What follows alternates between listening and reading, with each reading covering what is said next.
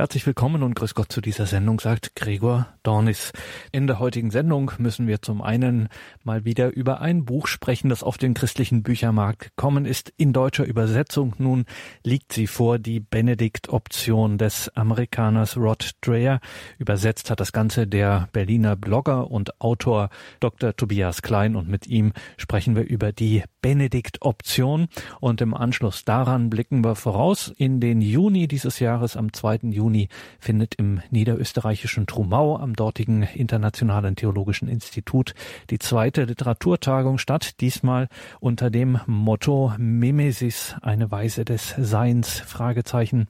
Was genau dahinter steckt, darüber sprechen wir dann mit Dr. Christine Wiesmüller, Literaturwissenschaftlerin, Autorin und Mitarbeiterin am Internationalen Theologischen Institut auf Schloss Trumau. Dazu dann mehr im zweiten Teil der Sendung. Wie geht es weiter mit dem westlichen Christentum nach dem ja nun unbestreitbaren Ende der Volkskirche? Da kursieren derzeit ja so einige Vorschläge und Initiativen. Im englischsprachigen Raum sorgt da seit einem Jahr Autor Rod Dreher für Schlagzeilen mit seiner Benedikt-Option.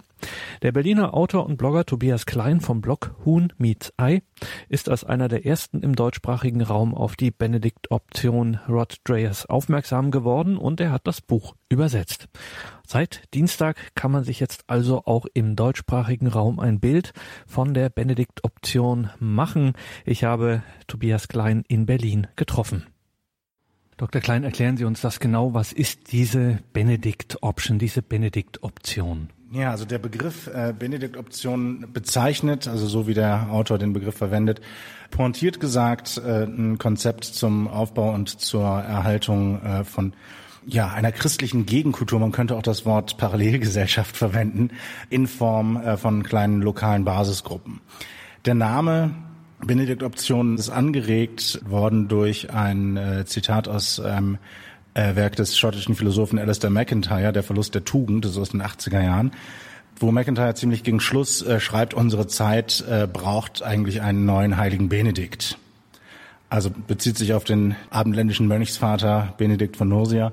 MacIntyre vergleicht so den äh, Zustand der westlichen Gesellschaften in der Gegenwart mit dem Zustand nach dem mehr oder weniger, ist ja unter Historikern umstritten, ob man das überhaupt so nennen kann, Untergang des Römischen Reiches, eine Phase der geistig-moralischen Desorientierung, in der es dann eben notwendig wäre, sozusagen als Basisbewegung, als Graswurzelbewegung ein neues geistig-moralisches Fundament zu schaffen. Da bezieht er sich auf den heiligen Benedikt und das greift nun der Rod Dreher in seinem Konzept auf und nennt es deswegen die Benedikt-Option.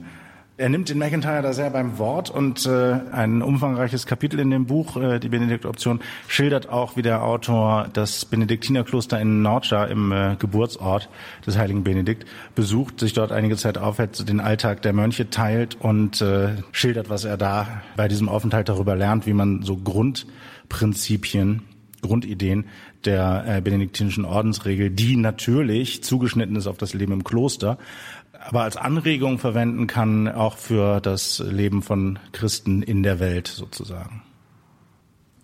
Und jetzt treffen wir uns hier, Dr. Klein, unweit der Kathedrale in Berlin. Wir hören im Hintergrund die Geräusche der Stadt. Das hört sich schon nach einem sehr besonderen Modell an, diese Benedikt-Option, das Buch, was Sie übersetzt haben von äh, Rod Dreher.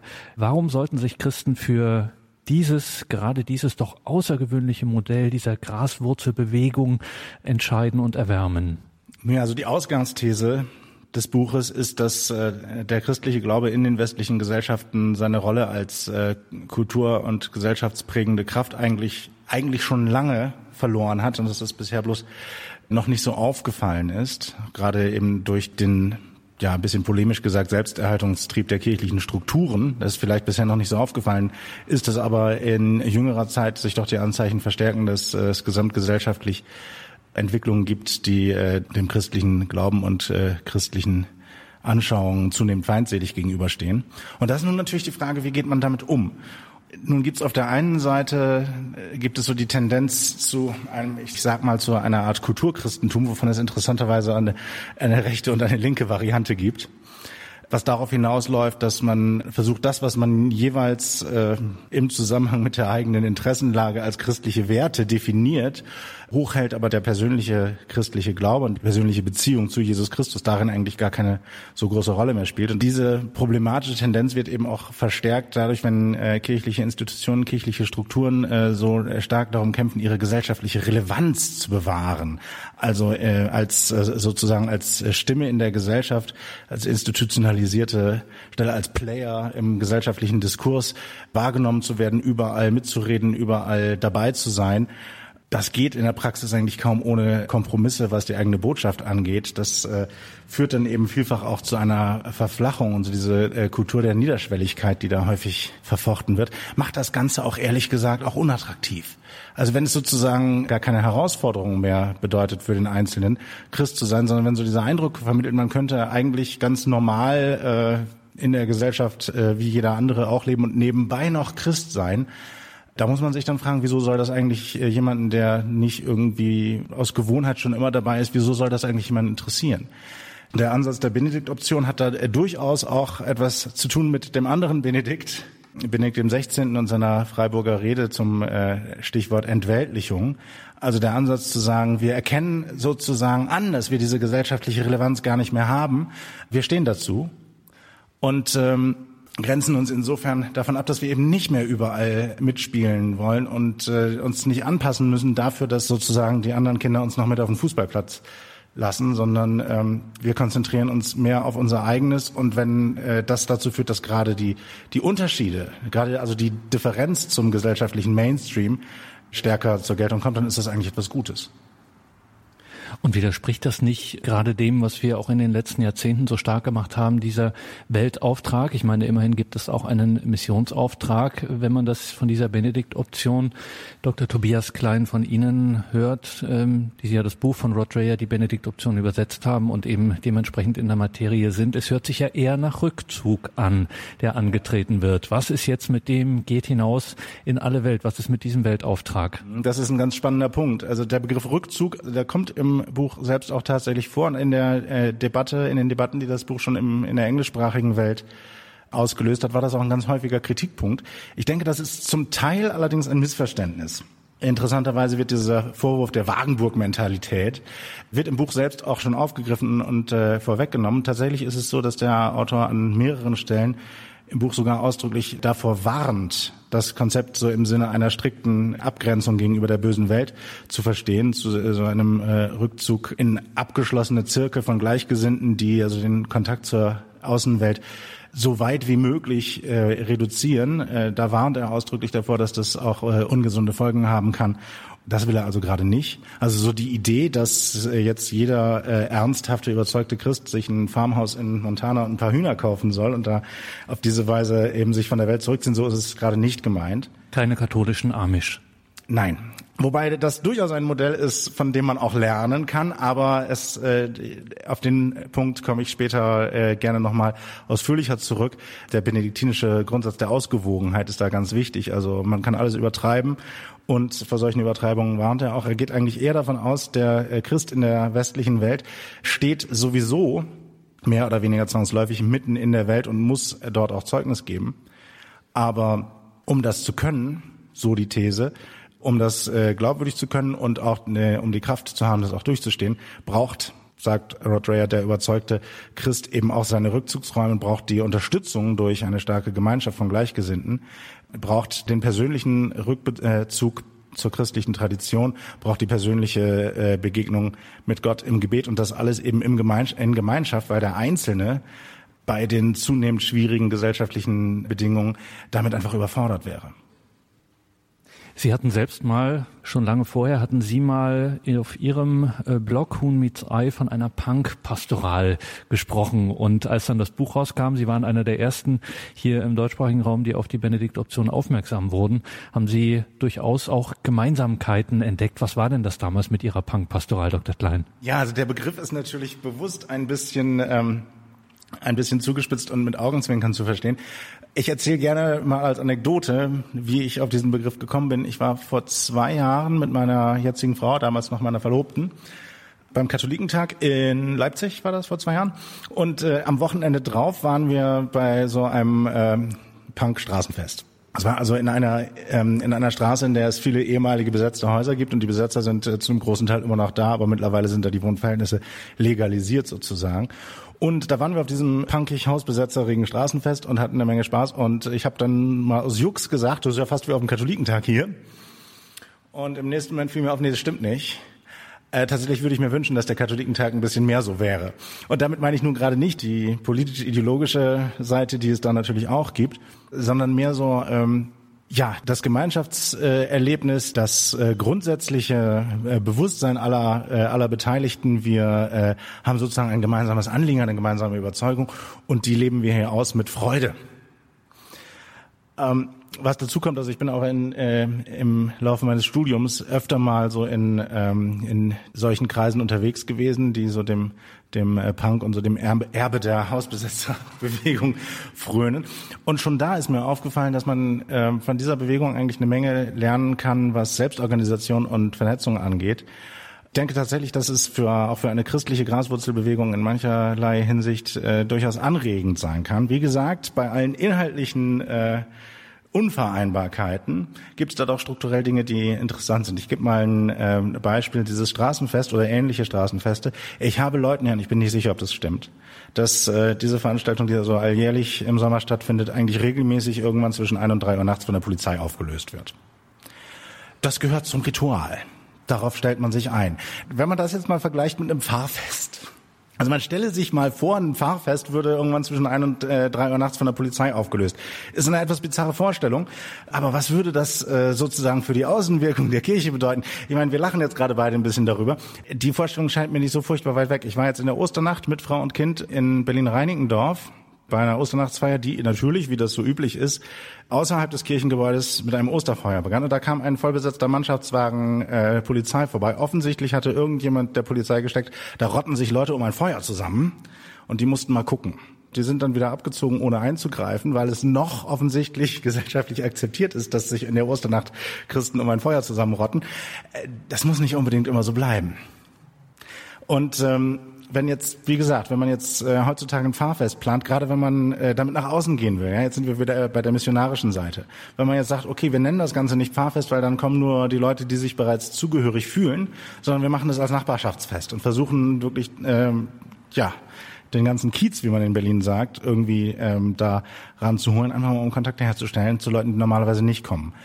Ja, da hat man wieder Auflagen vom Ordnungsamt und äh, vom Gesundheitsamt und dieses und jenes und die GEMA-Gebühren. Ich habe mir gedacht, also äh, bei so einem Punk-Straßenfest macht sich da irgendjemand Gedanken über GEMA-Gebühren? Ich glaube nicht.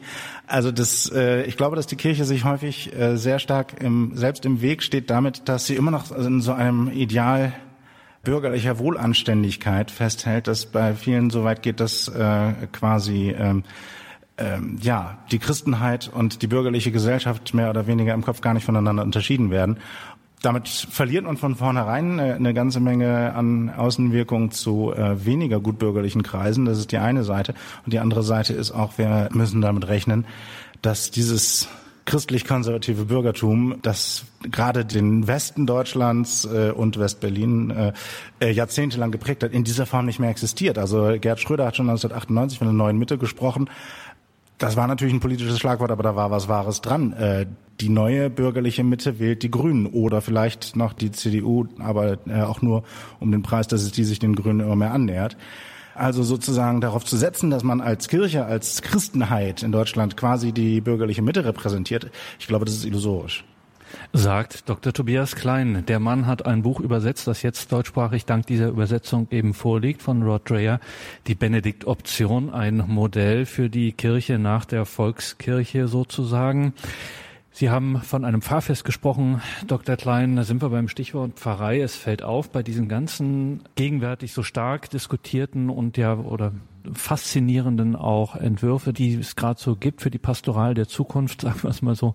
Also Stichwort Rebuild, auch das Pfarrzellensystem, was es seit einigen Jahren im deutschsprachigen Raum gibt, die haben alle einen starken Bezug zur Pfarrei.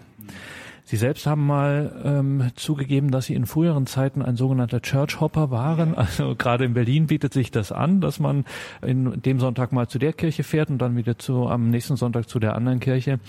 Und Sie haben gesagt, Sie sind auch in den letzten Jahren dazu übergegangen, nein, ähm, ich will jetzt hier meine Heimat auch in der Pfarrei haben. Warum ist das gerade im Moment so en vogue, so stark, dieser Bezug zur Pfarrei? Das ist eine wirklich interessante Frage. Also mir geht's da tatsächlich, da gibt's eine auffällige Parallele zu dem Rod Rea, der gleich im ähm, Vorwort zur Benedikt-Option damit anfängt, dass in dem Moment, als er Vater wurde zum ersten Mal, er angefangen hat, seine Prioritäten im Leben neu zu sortieren. Und äh, ja, das hat er mit mir gemeinsam, das ging mir auch so. Es war für meine Frau und mich äh, relativ klar, dass in dem Moment, wo äh, unser erstes Kind unterwegs war, wie man so sagt, wir uns gedacht haben, naja, äh, wenn wir unser Kind im christlichen Glauben aufziehen wollen, das äh, können wir nicht alleine tun. Dafür brauchen wir eine Gemeinde.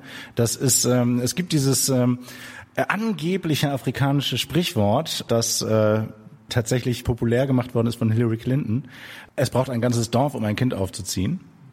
Das äh, zitiert ja in der Benedikt-Option auch. Also da ist was Wahres dran und zwar auch im christlichen Sinne. Das ist also dafür auch gelebte Gemeinschaft mit Menschen, die ja, die auch tatsächlich physisch vor Ort sind, letztendlich nicht zu ersetzen ist durch irgendwelche virtuellen Kontakte. Ähm, hinzu kommt, äh, wenn man jetzt sagt, so eine, eine christliche Gemeindeerneuerung muss ähm, gegenkulturell sein. Ja? Also gesellschaftlichen äh, Megatrends gerade nicht hinterherlaufen, sondern eher ein, eine Gegenrichtung einschlagen. Dann kann man sagen, das ist was, was nicht, nicht nur äh, die Kirche oder die Christenheit betrifft, sondern andere äh, soziale Bewegungen auch. Dieser Trend zur Vereinzelung, dass äh, intensive persönliche äh, Beziehungen eigentlich immer weniger werden und es äh, mehr ein, eine Tendenz zur Funktionalisierung dass man sozusagen seine einzelnen Schubladen hat mit Kontakten für unterschiedliche Zwecke und für unterschiedliche Lebensbereiche, dass da eigentlich äh, die intensive Gemeinschaft in lokaler Nähe mit echten physisch wirklich vorhandenen Menschen eigentlich ein sehr großer Wert ist. Und in dem Sinne ist eigentlich das Prinzip der Territorialpfarrei, das ja nun auch äh, kirchenrechtlich als der Normalfall von Gemeindeform in der katholischen Kirche vorgeschrieben ist, ist eigentlich ein sehr großes Geschenk, ein sehr großer Wert. Das jetzt im Zusammenhang mit äh, pastoralen Räumen und so weiter es auch da eigentlich eine, eher eine Tendenz gibt, sozusagen der größeren Mobilität Rechnung zu tragen und zu sagen, naja, man, man kann die Leute zu äh, größeren Einheiten, die Gemeinden zu größeren Einheiten äh, zusammenfassen, denn äh, äh, wir haben ja diese Mobilität, wir haben auch gar nicht das Personal, um jeden einzelnen Standort zu betreuen. Das lässt sich vermutlich nicht auf kurze Sicht, äh, lässt sich dieser Trend nicht umkehren, aber da scheint es dann umso, sich, äh, umso wichtiger, denke ich, zumindest eben auf der, also unterhalb der institutionellen Ebene, auf der Ebene des unmittelbaren äh, menschlichen Kontaktes eben die einzelnen Standorte zu stärken, indem man sich wirklich mit den Leuten, die lokal in der Nähe sind, äh, wirklich enger zusammenschließt. Also da sozusagen Nachbarschaftsarbeit zu machen. Und das ist, solange wir sozusagen eine kirchliche Struktur haben, die eben noch viele Standorte, äh, relativ viele Standorte in der Fläche hat, die es einem ermöglichen. Ja, also meine äh, Frau und ich und unsere Tochter, wir wohnen jetzt seit äh, ungefähr einem Jahr fünf, sechs, sieben Minuten Fußweg von unserer äh, Ortspfarrkirche entfernt. Und das macht sich im Alltag äh, total bemerkbar, dass man da mal eben einfach schnell hingehen kann bei jeder Gelegenheit und nicht erstmal irgendwie äh, den U-Bahn-Fahrplan wälzen muss und äh, gucken, wie viel Stunden dauert das inklusive äh, Hin- und Rückweg, wenn ich jetzt irgendwie in, in meiner Kirchengemeinde was machen will. Also diese lokale Nähe halte ich schon wirklich für einen großen Wert, den es zu verteidigen gilt. Rod Dreher, die Benedikt-Option, jetzt auch erschienen auf Deutsch, dank Tobias Klein aus Berlin, dem Publizisten und Blogger, der als einer der ersten auf dieses Konzept der Benedikt-Option von Rod Dreher aufmerksam wurde und dieses Buch, die Benedikt-Option, jetzt auch übersetzt hat. Es liegt jetzt auf Deutsch vor dieses Konzept, mit dem Sie, wie wir jetzt gelernt haben, doch stark sympathisieren. Sie sind und bleiben ja dennoch ein kritischer, ein unabhängiger Geist. Äh, Dr. Klein, gibt es im Konzept der Benediktoption auch Dinge, die Sie vielleicht ein bisschen kritisch sehen? Also es gibt sicherlich einiges, was man mit Vorsicht betrachten sollte, also wo ähm, es, äh, mögliche Kritikpunkte gibt. Das Interessante ist, bevor der Autor äh, dieses Buch veröffentlicht hat, hat er das äh, Thema schon über einen langen Zeitraum, also einzelne Aspekte des Themas, schon über einen langen Zeitraum in seinem Blog bearbeitet und äh, da dann auch äh, Reaktionen von Leserseite aufgegriffen und dadurch eine Menge mögliche Kritikpunkte bereits aufgegriffen, bereits vorweggenommen. Es ist tatsächlich so, dass er im Buch äh, selbst auch mehrfach äh, kritische Stimmen zu Wort äh, kommen lässt. Er sagt, ja, Kritik ist gut, daraus kann man lernen. Und dieses Konzept ist sozusagen nicht fertig. Es ist keine Anleitung Punkt 1, Punkt 2, Punkt 3, sondern es handelt sich um Anregungen, um Denkanstöße. Und wie gut dieses Konzept letztendlich ist, das hängt davon ab, was man in, in der Praxis daraus macht. Ein möglicher Kritikpunkt, dem er im Nachwort einige Aufmerksamkeit schenkt. Das äh, berichtet von einem äh, Treffen mit einem evangelikalen ähm, Gemeindeleiter, der sagt, also eine Gefahr bei diesem Konzept besteht darin, wenn Menschen sich diesem Konzept zuwenden, aus einer Motivation der Angst und nicht der Liebe heraus. Also es besteht durchaus die Gefahr, dass das äh, in eine falsche Richtung äh, gehen kann, wenn es mehr darum geht, so die christliche Tradition im Sinne einer identitären Abgrenzung hochzuhalten und nicht um die Liebe zu Christus und zum Nächsten. Also es ist äh, immer wieder ein ganz wichtiger Punkt, dass gesagt wird, äh, sozusagen die Reform, die mit diesem Konzept erreicht werden soll, die muss im eigenen Herzen beginnen. Das ist, da ist eben die, äh, die Rückbindung an das persönliche Gebet, die Rückbindung an die ähm, Tradition der kirchlichen Lehre und Praxis auch immer wichtig als Korrektiv für das eigene Wollen und Handeln. Also es gibt durchaus sozusagen denkbare Fehlentwicklungen, die so ein äh, Konzept nehmen könnte. Das ist, äh, wie gesagt, dieser Punkt der, der identitären Abgrenzung, den habe ich genannt. Wenn man, wenn es jetzt sozusagen äh, nur darum ginge, die christliche Identität äh, als etwas äh, zu benutzen, womit man sich ja, womit man sich von anderen abgrenzt, das ist nicht das Ziel. Also ein gewisses Maß an Abgrenzung ist, äh, wie bereits ausgeführt, äh, sozusagen taktisch notwendig, aber das ist nicht das eigentliche Ziel. Und jetzt werden wir doch mal konkret, Dr. Klein, auch wenn es nur ein Konzept ist und auch wenn da nicht erstens, zweitens, drittens steht, einfach um es ein bisschen äh, nochmal ertastbarer zu machen. Ein bisschen haben Sie ja auch schon angedeutet, wie könnte denn so etwas äh, konkret bei mir vor Ort in meiner Pfarre, in meinem Umfeld so aussehen, diese Benediktoption? Das ist lustig. Also es gibt eine Passage im äh, Buch, wo wahrscheinlich die meisten Leser äh, sich denken werden, so wie das soll jetzt hier eine revolutionäre Idee sein, das ist doch gar nichts Besonderes äh, wo so ein, ein Bündel von Vorschlägen, was man alles tun könnte, äh, knapp in einem äh, Absatz zusammengedrängt wird. Da kommen dann solche Sachen vor wie äh, weniger äh, Zeit vom Fernseher und im Internet äh, äh, verbringen, lieber Bücher lesen, äh, Spiele spielen, seinen Kindern Instrumente beibringen, eine Band gründen, äh, Gemüse anbauen und äh, sich an einem lokalen Wochenmarkt beteiligen, solche Sachen. Das sieht erstmal alles nach nichts Besonderem aus. Also was jetzt äh, konkret speziell den kirchlichen Raum angeht, äh, geht es dann um solche Vorschläge wie einen äh, Gebetskreis äh, gründen, einen Hauskreis, einen, einen Lesekreis, wo beispielsweise ähm, theologische Werke äh, gelesen und diskutiert werden, solche Sachen. Das ist alles, das sind alles Dinge, die es schon gibt. Ja, das ist jetzt, da wird jetzt nicht das Rad neu erfunden. Aber das ist gerade das Charmante an der Idee, dass es darum geht, dass man also ganz viele kleine und für sich gesehen unspektakuläre Schritte machen kann, wenn man sie aber sozusagen mit der richtigen Intention betreibt, wenn man eine klare Vision davon hat, wo das hingehen soll, was man damit will, dann können solche kleinen Schritte nur schon eine ganze Menge bewirken. Kleine und auch nicht ganz neue Schritte und doch ein bemerkenswerter und bemerkenswert konsequenter, durchaus auch provokativer Zukunftsentwurf für Christen, die Benedikt-Option von Rod Dreher. Erschienen ist das Buch am Dienstag im FE Medienverlag, übersetzt vom Autor und Blogger Tobias Klein. Angaben zum Buch gibt's in den Details zur Sendung im Tagesprogramm auf horeb.org beziehungsweise natürlich auch in der Horeb-App.